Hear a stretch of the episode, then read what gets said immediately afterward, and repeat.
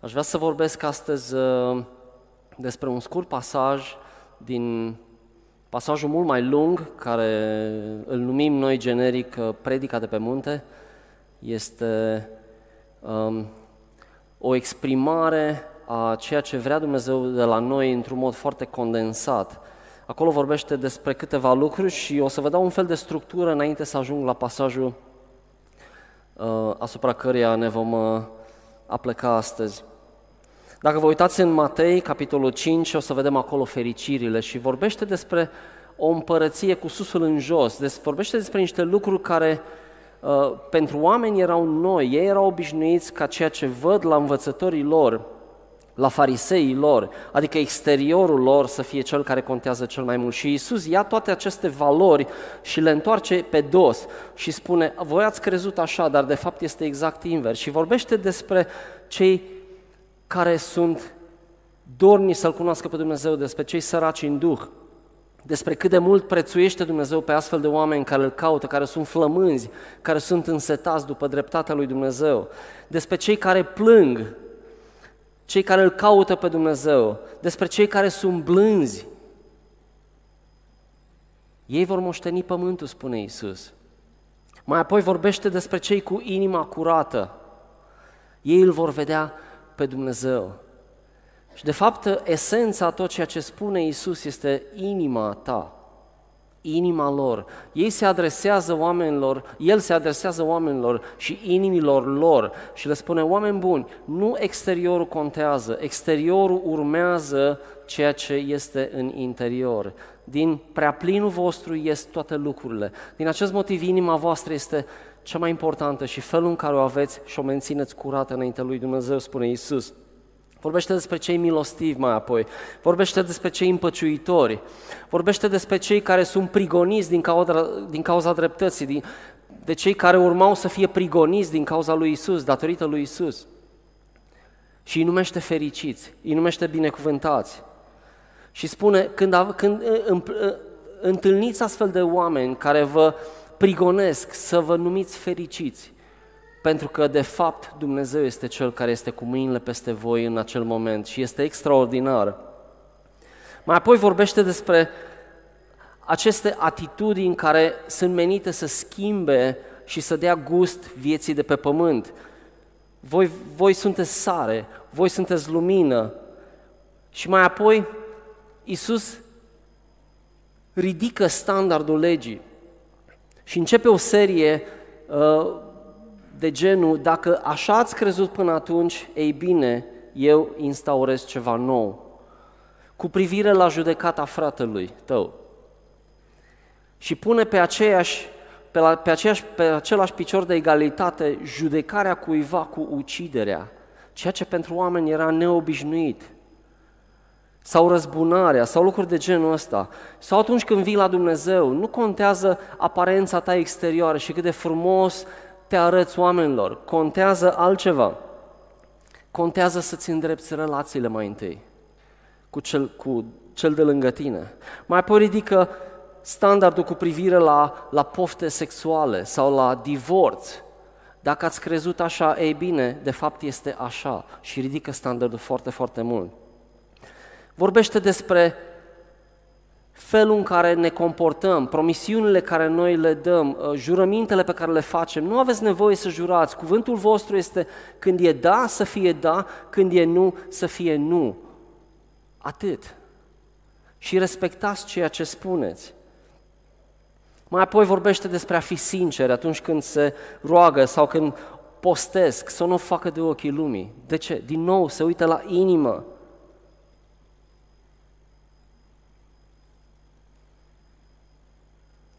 Dacă ai nevoie, vorbește cu Dumnezeu și Dumnezeu îți va împlini nevoile tale. Caută împărăția lui Dumnezeu, spune și în altă parte, și toate aceste lucruri vă vor fi date pe deasupra. Fiți sinceri când vă rugați, nu faceți de ochii lumii. Nu vă luați singur răsplata. Nu vă îngrijorați. Dumnezeu știe, Dumnezeu se preocupă. Și mai apoi, în, în capitolul 7, Și aici ajungem la pasajul nostru. Zice, atunci când sunteți gata să judecați pe cineva, pentru că voi vorbi despre a judeca. Când sunteți gata să judecați pe cineva, exersați mai întâi pe voi înșivă. Și ajungem la versetul 12, tot din capitolul 7, pe care o să-l menționez, care de fapt este cheia întregului acest lung pasaj care începe în capitolul 5. Spune, tot ce voiți să vă facă vouă oamenii, faceți-le și voi la fel. Căci în aceasta sunt cuprinse legea și prorocii. Și vedem la sfârșitul pasajului cum oamenii sunt absolut uimiți de învățătura lui Isus, pentru că ceea ce au auzit ei până atunci de la învățători, de la, de la farisei, era cu totul altceva. Exteriorul contează, nu interiorul. Și Isus spune nu, exteriorul nu contează. Exteriorul urmează ceea ce este deja în interiorul tău. Și despre asta este vorba. Acest verset 12, care este versetul cheie, înglobează, dacă vreți, toată predica de pe munte. Este parte din esența creștinismului. Cealaltă parte fiind, iubește-L pe Domnul Dumnezeul tău cu toată inima ta și cu tot cugetul tău și cu toată puterea ta și vorbește mai apoi și pe aproapele tău ca pe tine însuți. Deci acest verset 12 practic înglobează tot ceea ce vrea Dumnezeu de la noi, pe lângă faptul că vrea să-L iubim din toată inima pe Dumnezeu, de asemenea să facem celui de lângă noi așa cum am dori să ni se facă nouă. Și în acest context, spuneam, se află pasajul despre judecată la care ajungem astăzi.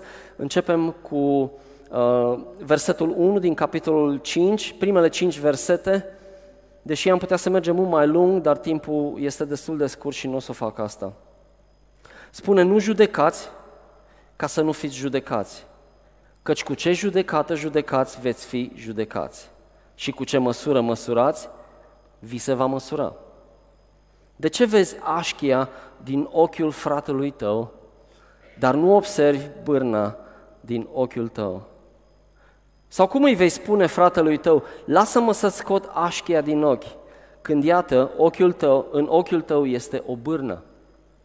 Ipocritule, scoate mai întâi bârna din ochiul tău și atunci vei vedea clar să scoți așchia din ochiul fratelui tău. Știți, acest verset este de fapt, și mă refer la a judeca, este unul dintre cele mai abuzate, dacă nu cel mai abuzat din, din Biblie, pentru că este prost înțeles. Oamenii interpretează, și vorbesc de creștini aici, ceva de genul, dar cine ești tu să mă judeci? Cu alte cuvinte, nu trebuie tu să mă judeci. Uite ce zice aici, să nu judeci. Eu nu dau socolteală nimănui decât lui Dumnezeu. Ați auzit asta? Ați auzit de multe ori, probabil. Ei bine, este total eronat, pentru că nu despre asta vorba, pentru că a, a, dacă ar fi așa, ar contrazice multe alte pasaje din întreaga Biblie. Și știți că Biblia nu se interpretează singură, de obicei se interpretează și prin alte pasaje atunci când un pasaj este uh, sau pare neclar. De exemplu, uh, Pavel îi spune lui Tit, uh, spune aceste lucruri, îndeamnă și mustră cu toată autoritatea, nimeni să nu te disprețuiască. De asemenea, Pavel îi spune lui Timotei același lucru, pe cei ce păcătuiesc mustrei înaintea tuturor, astfel încât și ceilalți să aibă frică. Sau chiar Iisus, tot în Matei, capitolul 18, spune, dacă fratele tău păcătuiește împotriva ta, du-te și mustră-l doar între tine și el. Dacă te ascultă, l-ai câștigat pe fratele tău. Ca să nu mai zic de uh, proverbe care spun așa, disciplinează fiul și el îți va da odihnă. El va aduce bucurie sufletului tău. Aici vorbim despre o judecată scripturală, așa cum ne învață Scriptura să o facem. Ne îndeamnă să o facem cu maturitate, cu înțelepciune, cu dragoste, cu răbdare, cu blândețe, pentru că o corecție în dragoste venită de la cineva care te respectă și pe care tu îl respecti este de fapt o plăcere. Vrei ca cineva care ține la tine cu adevărat să vină să te corecteze atunci când, când greșești. Deci această interpretare de genul cine ești tu să mă judeci este total eronată. Nu despre asta este vorba și de fapt nici despre asta nu vreau neapărat să vorbesc, deși voi menționa. Eu vreau să vorbesc despre, uh, despre câteva lucruri și anume, în primul rând, judecata nu este la îndemână oricui. Unii sunt chemați să judece în sensul scriptural al cuvântului, dar nu este la îndemână oricui.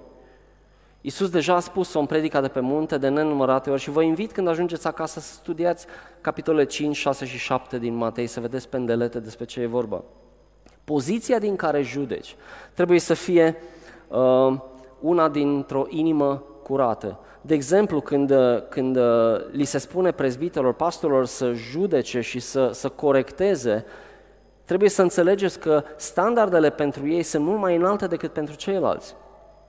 Și mai mult decât atâta, lor li se va cere socoteală pentru felul în care judecă. Deci din acest motiv spune Pavel la un moment dat să nu fie prea mulți judecători între voi. Vreau să vorbesc astăzi despre ce este judecata, despre de ce judecăm, ce se întâmplă atunci când judecăm nedrept și vreau să ating și o perspectivă mai puțin uzată, mai puțin folosită și anume cum scăpăm de povara judecății nedrepte, pentru că fiecare dintre noi în viața noastră ne-am întâlnit cu o judecată nedreaptă. Poate chiar acum stai în această sală și cineva te judecă și știi că te judecă și porți această povară. Vrem să vedem cum putem să scăpăm de ea. Mai apoi, cum judecăm în mod biblic? Și o să închei cu o libertate pe care o aduce o atitudine lipsită de judecată. Și aș vrea să mă rog și aș vrea să vă uniți cu mine în această rugăciune, pentru că această predică nu este pentru altcineva, este pentru tine. Aș vrea să abordez ceea ce urmează să spun astăzi, ca și când este pentru tine. Nu pentru cineva la care te gândești și, a, știu eu, uite, el are nevoie de... Nu, tu ai nevoie. Și vei vedea că te vei regăsi în câteva situații, probabil. Doamne, vreau să te rog să binecuvântezi biserica noastră astăzi. Binecuvântează-ne cu, cu părtășia Ta, Doamne, astăzi cu părtășia Duhului Sfânt, cu înțelepciune de la Tine, Doamne. Dăm cuvinte ca atunci când vorbesc, Doamne, să fie cuvintele Tale. Ajută-mă, Doamne, să știu cum să mânuiesc cuvântul Tău. Dăm har, dăm înțelepciune, dăm putere, dăm dragoste, dăm răbdare, dăm înțelepciune, dăm absolut tot ce am nevoie, Doamne, să pot să predic cuvântul Tău.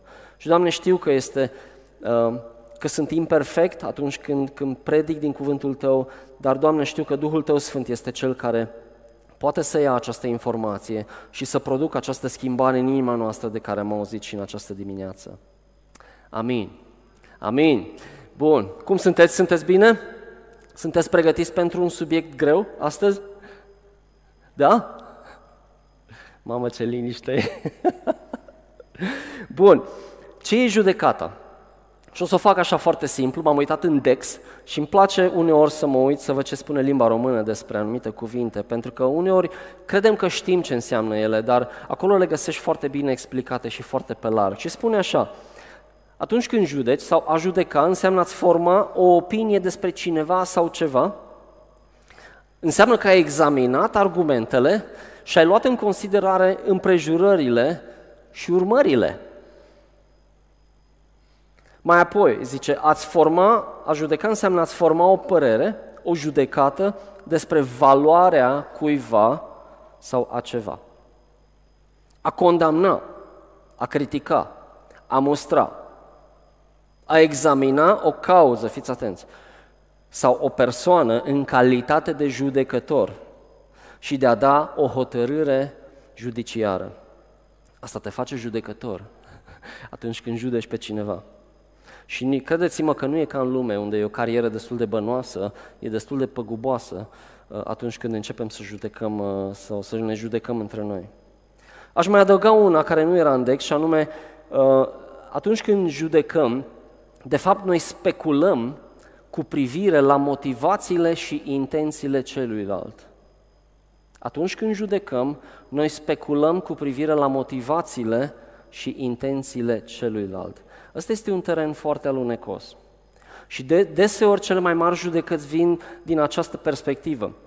Eu cred că tu crezi că, puncte, puncte, din acest motiv am dreptul să te judec. Și este foarte greu să argumentezi în fața cuiva când tu știi că nu ești vinovat sau vinovată, pentru că este vorba de intențiile inimii tale și astea sunt cele mai dureroase lucruri, pentru că se atacă caracterul tău.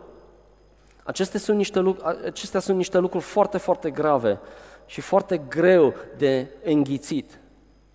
În Matei primul verset spune acolo, nu judecați ca să nu fiți judecați. Căci cu ce judecată judecați, veți fi judecați, 1. Și cu ce măsură măsurați, vi se va măsura, 2. Deci vorbește practic de trei ori de fapt. Nu judecați ca să nu fiți judecați, cu ce judecată judecați, veți fi judecați și trei, cu ce măsură măsurați, vi se va măsura. Când un mesaj apare de două sau de trei ori, înseamnă că cel care l-a scris vrea să întărească ceva. Cu alte cuvinte, de fiecare dată când faci ceva, trebuie să te aștepți ca același lucru să fie aplicabil și pentru tine. Și e interesant că atunci când vorbești despre judecată sau când vorbim despre judecată, să mă includ și pe mine, noi nu ne gândim că de fapt vom fi judecați exact la fel și măsurați exact la fel. Noi considerăm caracterul cuiva și motivațiile cuiva ca fiind putrede, dar trebuie să înțelegem că de fiecare dată când facem acest lucru, Dumnezeu va întoarce roata și vom fi judecați în același fel. Este legea culesului și asemănatului.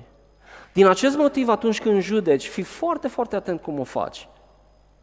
Din acest motiv, Pavel spune să nu fie mulți judecători între voi, pentru că cine judecă și are dreptul de la Dumnezeu și i s-a cerut să judece, trebuie să o facă într-un mod foarte integru, cu o inimă curată, uh, cu frică de Dumnezeu, pentru că se va întoarce roata și atunci când vei fi judecat în același fel, tu trebuie să fii găsit curat.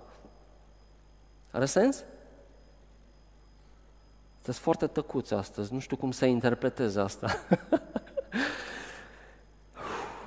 Cred că dacă m-aș opri astăzi aici ar fi suficient. Ce ziceți? Hm? Da? Cred că aici, dacă m-aș opri și aș med- am medita fiecare la ceea ce s-a spus până acum, ar fi suficient pentru o predică, vă spun sincer. Evident o să continui. Păi da, lumea e justițiară. Și când spun lumea, mă includ și pe mine de multe ori. Și pe tine te includ, am curajul să o fac. Și dacă nu am dreptate, mă bucur. Lumea e justițiară, lumea cere dreptate. Nu mă uitați-vă la televizor și vedeți ce s-a întâmplat zilele trecute. Lumea e justițiară. Dar eu vă spun, ce treabă are lumea cu cei răscumpărați? Lumea e justițiară. Cei răscumpărați nu au voie să fie justițiari. Pentru că ei au fost răscumpărați cu un preț fantastic, așa cum s-a spus astăzi. Am luat cina Domnului, trebuie să înțelegem valoarea acestui moment. Tu când iei cina Domnului, când iei acel pahar și acea pâine, tu de fapt realizezi că cineva a trebuit să moară pentru tine pentru că nu erai în stare să te răscumperi singur. Și atunci, în lumina acestui eveniment, care tocmai l-am, l-am celebrat, și anume Cina Domnului, cum judecăm noi pe alții cu ușurință? Cum judecăm intențiile inimii lor? Cu ce drept? Că tu ești putred pe dinăuntru. Tu ești putred pe dinăuntru. Adi. Dar ai fost răscumpărat. S-a plătit un preț suprem pentru tine pentru că Isus a murit pentru tine. Erai putred, erai mort în păcat, erai fără nicio speranță, niciun drept de a te numi copil al lui Dumnezeu și Dumnezeu a spus în bunătatea lui pentru el, îl voi trimite pe Isus să moară. Și numai cei răscumpărați înțeleg cu adevărat ce înseamnă să nu fie justițiari, și mi-aș dori să se schimbe ceva în biserica noastră, în fiecare din inimile noastre, cu privire la judecata celuilalt, pentru că o facem tot timpul. Doar să ne amintim ce a făcut Isus pentru noi. Este, este o pildă pe care Isus o dă și cumva dă așa contrastul foarte la maxim, zice, erau doi, doi datornici care au venit la, la stăpânul lui și um, i-a cerut socoteală și i-a zis uh, stăpânul celui care era datornic, dă-mi, uh, dă tot ce îmi datorezi, pentru că dacă nu ajungi la închisoare. Și acest slujnic s-a, s-a, a picat înaintea stăpânului în genunchi și i-a cerut iertare, i-a cerut îngăduință, i-a cerut, i-a cerut uh, cum să zic, să ia toată datoria. Și Isus menționează o sumă pentru care acest om era dator absolut de neimaginat. Trebuia să lucreze acest om 30.000 de ani, 30.000 de ani ca să-și plătească datoria. Da? Și stăpânul zice, te iert. După aia iese slujnicul foarte fericit și îl vede pe, pe Gigel, săracul, care și el avea o datorie la el, o, o datorie de, am scris aici, cred că 100 de zile de muncă, cam așa. Da, salariul pe, să zicem, patru luni, da? Dăm datoria că dacă nu mi-o dai, te arunc în închisoare și acest slujitor i-a zis celuilalt, te rog, iartă-mă, dăm timp și o să-ți plătesc, îți promit. Și ăsta a zis, nu, te, și l-a luat și l-a aruncat în închisoare și fiți atenți ce se întâmplă. Ceilalți slujitori care au văzut ce s-a întâmplat, faptul că ăsta a fost iertat și după aia el n-a iertat pe celălalt, s-au revoltat. Ei s-au revoltat de, de, datorită păcătoșeniei, vicleniei acestui om și s-au dus la stăpân și a zis, uite mă ce a făcut ăsta. Și stăpânul s-a înfuriat pe el și a zis, rob viclean, l-a luat și l-a aruncat în închisoare. Acum înțelegeți contextul în care vorbim, vorbim de judecată. Ție ți s-a iertat o datorie care niciodată n-ai fi putut și nu o să o poți plăti vreodată. Nu te gândi că faci fapte bune ca să-ți câștigi mântuirea. Nu există așa ceva. Niciun om de pe planeta asta nu poate să-și răscumpere păcatele. Singurul Isus a plătit la moarte, ă, cu moartea pe cruce pentru păcatele tale. Și atunci tu care ai fost iertat de 30.000 de ani de muncă, cine îți dă ție dreptul să judeci pe cineva care este exact ca tine. Sau poate e un pic mai bun decât tine. Cine îți dă ție dreptul să faci chestia asta? Înțelegeți că Dumnezeu îi numește pe acești oameni robi, vicleni, rău, răutate. Ești un om rău, viclean. De fiecare dată când judecăm pe cineva, suntem niște robi vicleni. Wow! V-ați gândit vreodată la asta? Dar de ce judecăm? Pentru că există o judecată bună, am spus, și există o judecată nebună, da? Sau nebună. M-a rănit. M-a judecat. Și atunci, din, știu eu, antipatie sau din răzbunare, fac exact la fel. Și judec și eu și devin exact ca el. Mai apoi putem face din gelozie și probabil sunt multe alte motive, o să mă numesc numai câteva. Și vreau să pedepsesc pentru că persoana respectivă o consider că e un pic mai bună decât mine sau are ceva ce eu nu am și atunci vreau să o judec, vreau să o pedepsesc. Din răutate sau spirit critic. Cineva își asumă roluri supreme de genul, asta este chemarea mea, să judec. De aia ăsta e rolul meu în biserică, să văd tot ce nu funcționează bine și să judec. Uh, greșit. Nu există așa ceva. Rob, viclean, ce ești? Cine ți-a dat ție chemarea asta? Că nu găsesc nicăieri în Biblie. Tu ești exact ca cel de lângă tine. Ai nevoie de același har. Fiți atenți putem judeca din superioritate, care, atenție, este opusul smereniei. Atunci când judecăm din superioritate, bun,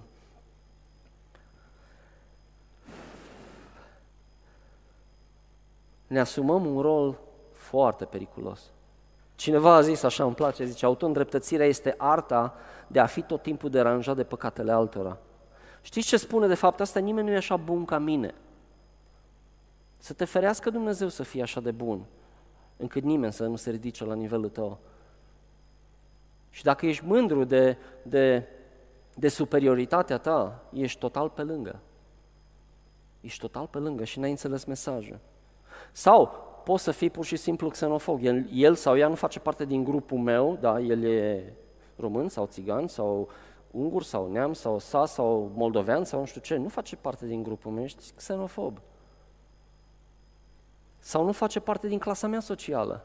Ce mă, mă pun cu ăștia cu jegoși, ăștia care stau pe tractor toată ziua? Eu sunt inginer, mă, eu, eu am diplomă. Înțelegeți ce putrezenie există aici la mijloc? Și judecăm oamenii, astea sunt niște motive din care putem să judecăm, dar n-aș vrea ca vreunul dintre noi să stea vreodată înaintea lui Dumnezeu să-i explice de ce crede că a avut dreptul să judece, pentru că niciunul din motivele astea nu va sta în picioare înaintea lui Dumnezeu când Dumnezeu o să te întrebe de ce ai făcut asta. Și o să te întrebe. Și o să ne întrebe. Ce se întâmplă atunci când judecăm nedrept sau aprobăm sau înghițim cu lopata de fiecare dată când cineva vine și judecă de față cu noi pe altcineva. E un fel de bârfă sau cum se zic. Da, ești la fel de, ești părtaș la ceea ce face persoana respectivă. Poate că nu zici nimic, dar prin simplu fapt că accepti, ești exact ca el sau ca ea. Ne asumăm rolul celui care singur este judecător suprem. Știți de ce Dumnezeu spune că este judecător suprem?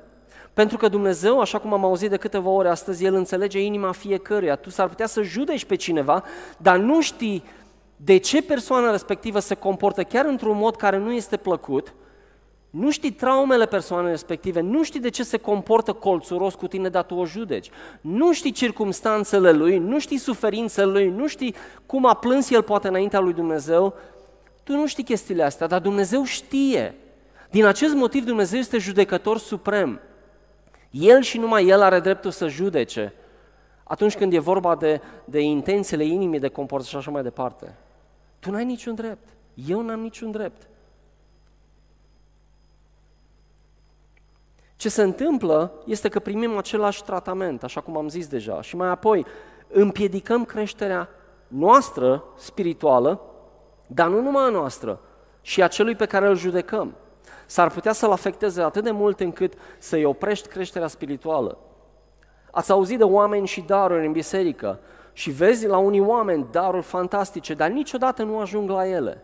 Unul din motive este că se pune o presiune foarte mare pentru ei și sunt judecați pentru că ei nu fac ce cred eu că ar trebui să facă. Deci tu îl jude și tu spui că ești judecător suprem înaintea lui Dumnezeu. Tu de fapt îi spui lui Dumnezeu, dă-te mai încolo și hai să stăm împreună pe scaun de judecată. Teribil. Știu că sună stupid, dar exact asta facem. Și Dumnezeu spune, știi ceva? Ce cauți aici? Rob netrebnic. Cine ți-a dat ție voie să faci asta? Și pierdem binecuvântări care ne erau pregătite și ei pierd la rândul lor binecuvântări care le erau pregătite. Deci, efectiv, pierdem în umblarea noastră cu Dumnezeu. Creăm mai apoi o moștenire pe care o vom da mai departe. Fie că ești un om care ucenicizează pe cineva în biserică, tu vei da mai departe ceea ce ești. Tu vei da mai departe atitudinea ta de judecată, tu vei da mai departe copiilor tăi dacă tu și soția ta sau soțul tău stați acasă și bârfiți toată ziua pe ceilalți. Ce credeți că vor lua copiii voștri de la voi? Și alea bune, sper, dar și alea rele. Și atunci de ce te miri că transmiți același lucru? Eu nu zic să nu vorbești cu soția ta sau cu soțul tău când este o problemă. Acolo este locul și acolo trebuie să rămână locul unde vorbești despre lucrurile care nu sunt ok. Dar sper că soția ta sau soțul tău are destul înțelepciune să spună, hop, vezi că deja încep să judești prea mult. Hai să judecăm rațional acum și să ne gândim, poate și din perspectiva celui pe care tu îl judeci. Dar nu de față cu copiii, cel mai bine fără ei. Pentru că ei nu vor avea maturitatea suficientă, nici nu sunt chemați să aibă maturitatea suficientă încât să filtreze toate lucrurile astea. Și atunci ne dăm mai departe o moștenire care nu e ok. Wow, ce zboară timpul! Sunt unii care judecă așa ca un fel de sport sau ca un fel de viciu, dar ăsta e viciul lor. Și viciul ăsta, odată ce începe el, este ca un tobogan și te duci, te duci în jos și cu cât cobor mai repede, cu atât prinzi mai multă viteză. Și așa se întâmplă. Și se transformă într-o bârfă totul. Pentru că cea mai bună prietenă a judecății cuiva este bârfa. Știi ce bine se înțeleg? Foarte bine se înțeleg. De fapt, așa de mult se plac încât vor să stea tot timpul împreună. Deci păcăleala este că ca tu să crezi că atunci când, când discuți cu cineva despre altcineva, este cumva justificat. Sau poate în, cauți o întărire, o justificare la felul în care tu gândești și judeci. Cauți un fel de aprobare și de obicei găsești pe aia care te aprobă. Și atunci totul se transformă în bârfă. Nu faci decât să-ți prinzi aliați, să-i prinzi în laț. În Proverbe 18 spune, cuvintele bârfitorului sunt ca niște prăjituri, alunecă până în pântă, că așa se duc, așa frumos, până jos. Sunt plăcute, par plăcute. După aia îți dau un colesterol și un diabet și ți se face rău și vomiți și așa mai departe. Ce faci când intri într-o astfel de horă? Pentru că la un moment dat, fiecare dintre voi, dacă n-ați intrat, veți intra. Sau, de fapt, ați intrat deja într-o astfel de horă. Știți, e ca înainte de căsătorie. Când doi tineri se, uh, se hotărăsc să, să fie împreună, să se căsătorească, ei trebuie să seteze un set de reguli, apropo tineri. Setați un set de reguli între voi și spuneți, vreau să rămân pur până la căsătorie. Și vorbiți cu partenerul sau cu partenera despre asta și împreună să aveți această înțelegere. Pentru că atunci când sunteți într-o situație compromițătoare, să vă aduceți aminte unul altuia, vedeți că am făcut un legământ și am zis că nu o să trecem despre, de bariera asta. Este exact la fel și atunci când intri într-o astfel de horă. Regulile astea le setezi înainte să intri într-o horă de genul ăsta. A, cu alte cuvinte, atunci când cineva vine la tine și începe să judece și să bărfească, tu deja trebuie să fii pregătit să știi cum răspunzi, cum reacționezi la o astfel de uh, situație propune să nu te angajezi niciodată într-o bârfă. Și o să vă dau câteva ponturi cum putem să faceți asta. Unul din lucrurile care mie îmi place să, să le-am auzit, nu e nimic original. Uh, când cineva vorbește cu mine despre cineva, tot timpul mă asigur că acea persoană care a vorbit cu mine despre altcineva se va duce și va vorbi cu persoana despre care a vorbit. Și atunci pot să pun o întrebare, e o semi-glumă, dar este adevărat. Spune-mi când vei vorbi cu persoana respectivă ca să știu când s-a transformat discuția noastră într-o bârfă. Are sens? Când vei vorbi cu persoana respectivă ca să știu când s-a transformat discuția noastră într-o bârfă. Dacă îmi spui că săptămâna viitoare te duci și vorbești cu persoana respectivă, dacă n-ai făcut-o, tu tocmai ai bârfit. Dacă ai venit să te consulți cu mine și să ceri un sfat, sfatul meu va fi tot timpul dus la persoana respectivă. Acolo unde se poate, da? Sunt excepții, da? Asta e altceva. Cere socoteală mai apoi. Când intri într-o discuție de genul ăsta și intri într-o horă, intră de pe o poziție de autoritate. Nu te lăsa surprins. Mai ales că oamenii care vin să vorbească cu tine despre cineva, deja ai miros și știi cine sunt. Fii în gardă, atunci când o astfel de persoană vine la tine. Poți efectiv să refuzi o discuție de genul ăsta sau poți să fii cel care conduce discuția. Învață să miroși bârfa înainte să apară. Și corectează-o blând. Unii au impresia că dacă corectează pe cineva atunci când bârfesc, sunt neloiali, sunt lipsiți de loialitate. Nimic mai adevărat. Din contră, ești loial cuiva atunci când riști relația ta cu persoana respectivă și nu ți-e frică să corectezi, acela este un prieten bun.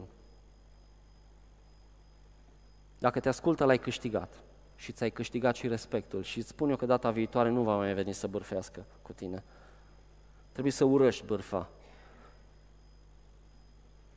Proverbe 21, cine iubește disciplinarea, iubește cunoștința, iar cel ce urăște mustrare este fără minte.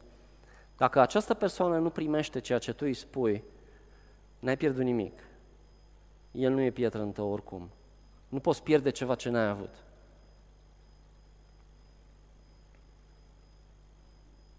Mai apoi pune-ți lacăt la gură. Nu aproba. Nu da din cap în sens de, da, că poți să nu zici nimic și să aprobi. Nu, nu fă asta. Dacă te prinde cu garda jos, poți să spui, dăm voie să mă gândesc la ceea ce mi-ai spus și o să revin.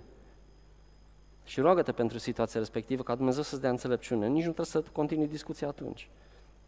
Sunt niște ponturi pe care poți să le folosești. Și hai să vă mai zic o noutate.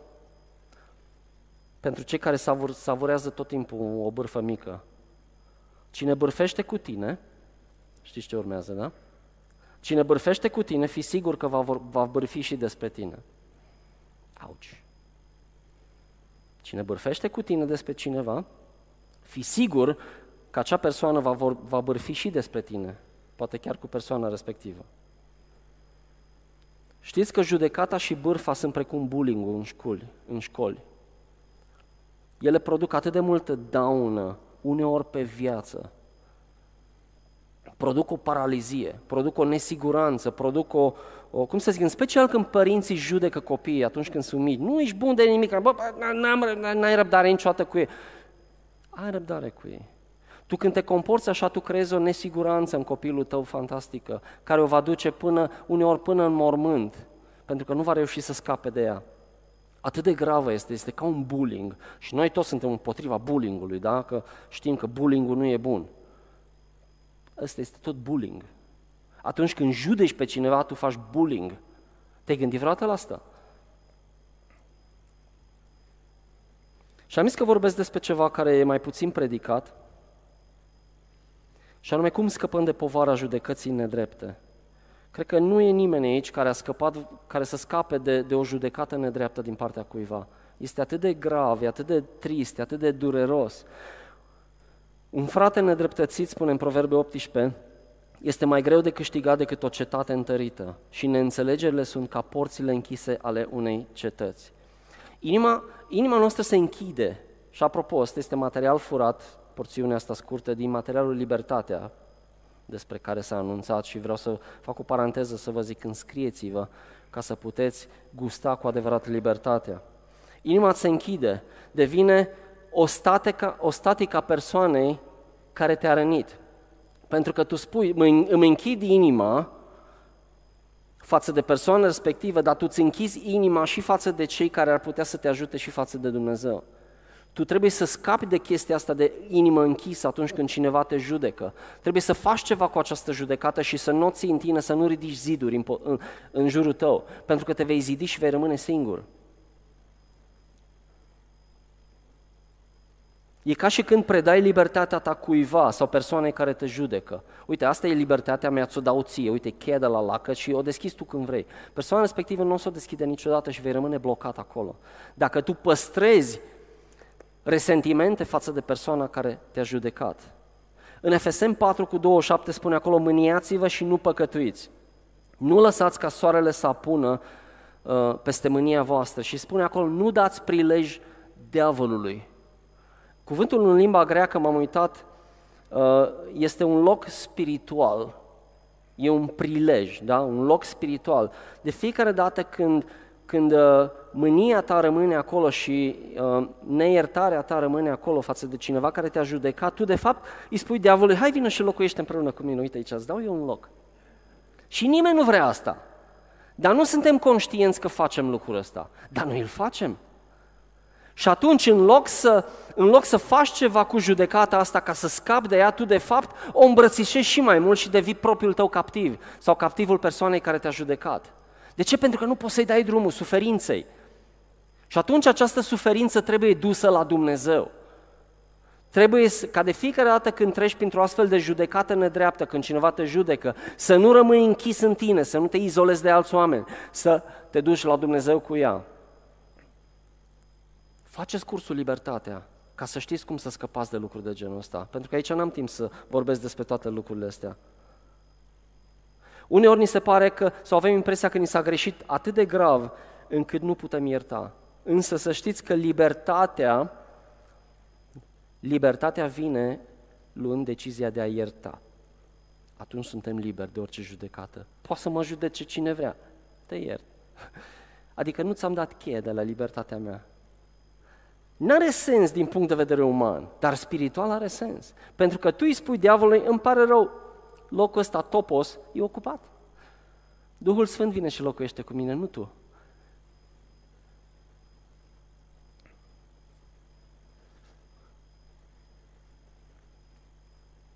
Unii nu vă puteți ierta familia pentru că v-au judecat mereu.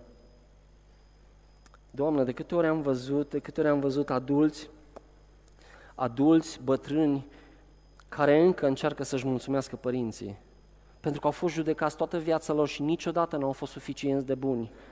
Cheia, oameni buni, este să ierți. Cheia este să mergi înapoi, în timpurile acelea, vorbește cu cineva care știe să te asculte și să te îndrume, apropo de cursul Libertatea, da? Care să te ajute să poți să ierți părinții, pe părinții tăi ca să poți să fii liber și să nu mai ai toposul ăla dat altcuiva.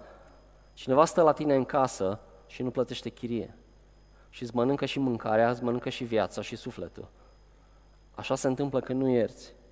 Și s-ar putea ca părinții tăi să fi murit de mult și tu încă nu i-ai iertat. Ei încă stau cu tine acolo, dar nu ei stau, evident, este diavolul cel care, care te mănâncă și te râcâie. Pentru că niciodată nu ești suficient de bun sau de bună. Tot timpul ești o proastă, ești un prost, așa gândești tu. Și trebuie să schimbi chestia asta. Odată ce ți-ai iertat părinții să spui, să iei adevărul lui Dumnezeu despre tine. Și din nou n-am timp să intru în asta. Cursul Libertatea, oameni buni. Acolo găsiți. Dacă nici ei n-au știut mai bine. Apropo de Dumnezeu care este judecătorul drept și suprem.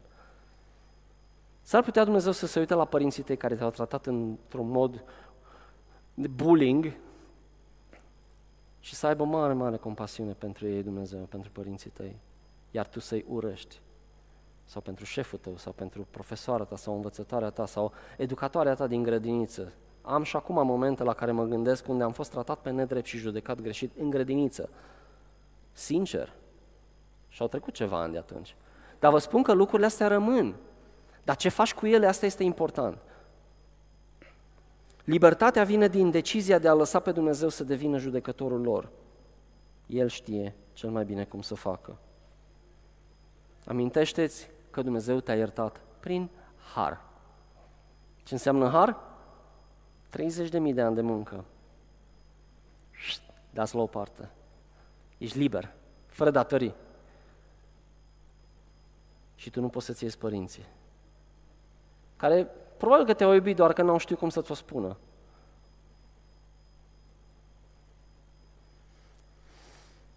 Ar trebui să poți găsi pe cineva de încredere dar care urăște bârfa. Vorbește cu cineva. Mai apoi, cum judecăm în mod biblic atunci când, când chiar trebuie să facem? U, ce târziu e.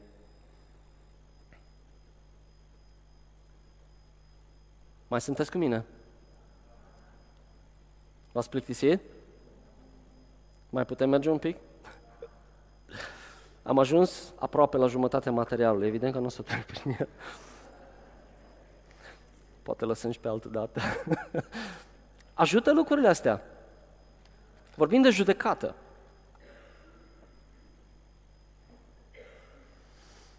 Iisus nu spune să nu criticăm lucrurile greșite sau să ne facem că nu vedem păcatul. Departe. El se referă, în schimb, să nu judecăm oamenii de pe o poziție de superioritate. Pentru că asta e mândrie ci să ne vedem și natura noastră umană și să avem compasiune față de cei pe care suntem tentați să-i judecăm. Natura noastră este slabă, este supusă păcatului, azi e bine, mâine nu e bine. Și dai cu bățul în baltă, cum se spune, atunci când te aștepți mai puțin, pentru că caracterul tău și trecutul tău te trădează de multe ori. Ai răni, ascunse, pe care poate nici nu le înțelegi și care cauzează în tine niște reacții de care te sperii. Ele sunt acolo și apar din când în când și nu știi de ce. E ceva ce trebuie să sapi în trecut ca să scapi de lucrurile astea. Dar ideea este că toți avem chestii de genul ăsta. Și vestea bună este că nu trebuie să trăim cu el la nesfârșit. Cursul Libertatea. da? Iată cum ne judecă Dumnezeu. Prin Scriptură are un fel deosebit de plăcut Dumnezeu atunci când ne judecă. Iar atunci când, uh, când preluăm acest uh, spirit de la Dumnezeu și învățăm de la El, vom avea succes. Evrei 12 zice, Fiul meu, nu disprețui disciplinarea Domnului, nici nu te descuraja când ești mustrat de El. Căci Domnul îl disciplinează pe cel pe care îl iubește și îl lovește cu nuiaua pe orice fiu pe care îl primește. Orice disciplinare nu pare în prezent un motiv de bucurie, ci mai degrabă un motiv de întristare. Dar mai târziu produce rodul pașnic al dreptății pentru cei care au fost încercați prin ea. Deci cu blândețe. Mai apoi, știind că aceeași măsură ni se va aplica și nouă, da?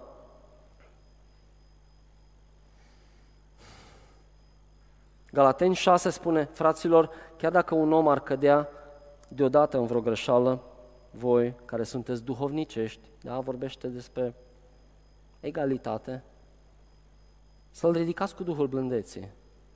Și ia seama la tine însuți. Uh, ia seama la tine însuți, ca să nu fii ispitit și tu. Să fii ispitit de ce? Să faci exact același lucru. Da? Mai apoi, libertatea pe care o aduce o atitudine lipsită de această gândire de, de judecată. Și cu asta o să închei. Știi cine e cu adevărat superior? Îți spun eu.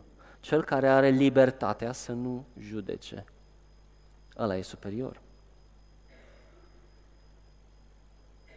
Mă simt liber când văd ceva care aș putea să judec și zic, nu o să judec.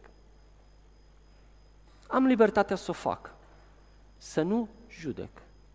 Wow!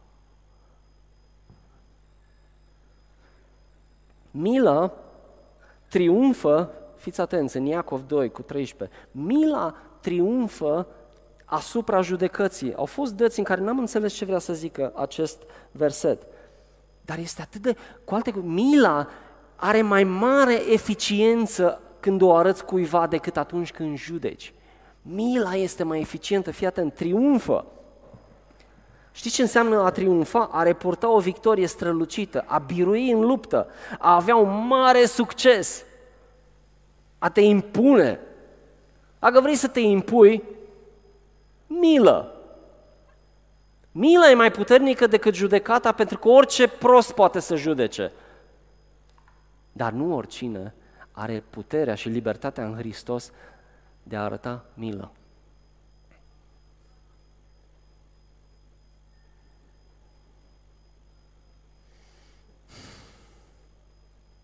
Aș vrea să ne rugăm, o să sar peste câteva lucruri pentru că este prea târziu, dar vreau să spun că atunci când, când ești uh, încă convins că trebuie să judeci, deși n-ar trebui să o faci, aș vrea să-ți aduci aminte de, aminte de ceva. Ești gata să renunți la iertarea pe care ai primit-o de la Dumnezeu pentru dreptul de a judeca? Te-ai gândit vreodată la asta? Ești gata să renunți la iertarea primită de la Dumnezeu doar ca să ai dreptul să judeci? Nu e cam scump. Ești gata să dai acei 30.000 de ani, să iei datoria peste tine înapoi, doar ca să poți să-l judeci pe ăla care trebuie să-ți dea salariu pe patru luni? Despre asta este vorba. Pentru că asta faci. Aici este vorba despre un comportament care persistă tot timpul. Și asta merge mână-mână cu tot ce am citit din Matei 5 până în capitolul 7. Dacă inima ta n-a fost transformată încă de bunătatea lui Hristos, tu n-ai înțeles nimic. Și acum vorbesc generic, dar nu mă refer la cineva anume. Și vorbește mai apoi despre, nu oricine îmi zice, Doamne, Doamne, dacă citiți în capitolul 7 în continuare, va ajunge în împărția mea. Cum, Doamne? Păi noi n-am stat în biserică, noi n-am prorocit, noi n-am făcut una alta, noi n-am vindecat oameni. Și Isus se uită la ei și zice, dar tu cine ești? Că nu te-am văzut în viața mea. Este înspăimântător. Când te joci de creștinismul și crezi că ești pe aceeași poziție de judecător cu Dumnezeu, wow! Tot ce se cuprinde în această predică de pe munte, dacă a trecut pe lângă urechile tale și ești încă precum farisei despre care spunea Iisus să nu fiți ca ei, uitați-vă la roadele lor și vedeți, pentru că numai gura de ei. Dar ei nu fac ce spun că trebuie să fie făcut. Dacă ești așa și te lupți cu astfel de lucruri, este momentul, cum a zis Nelu, să te întorci la Dumnezeu pentru că există speranță pentru tine. Dumnezeu vrea să te transforme, să fii răscumpărat. Și atunci nu mai faci parte din lumea justițiară, ci faci parte din armata Domnului, din cei răscumpărați, pentru care a fost plătit prețul suprem. Ești gata să primești asta.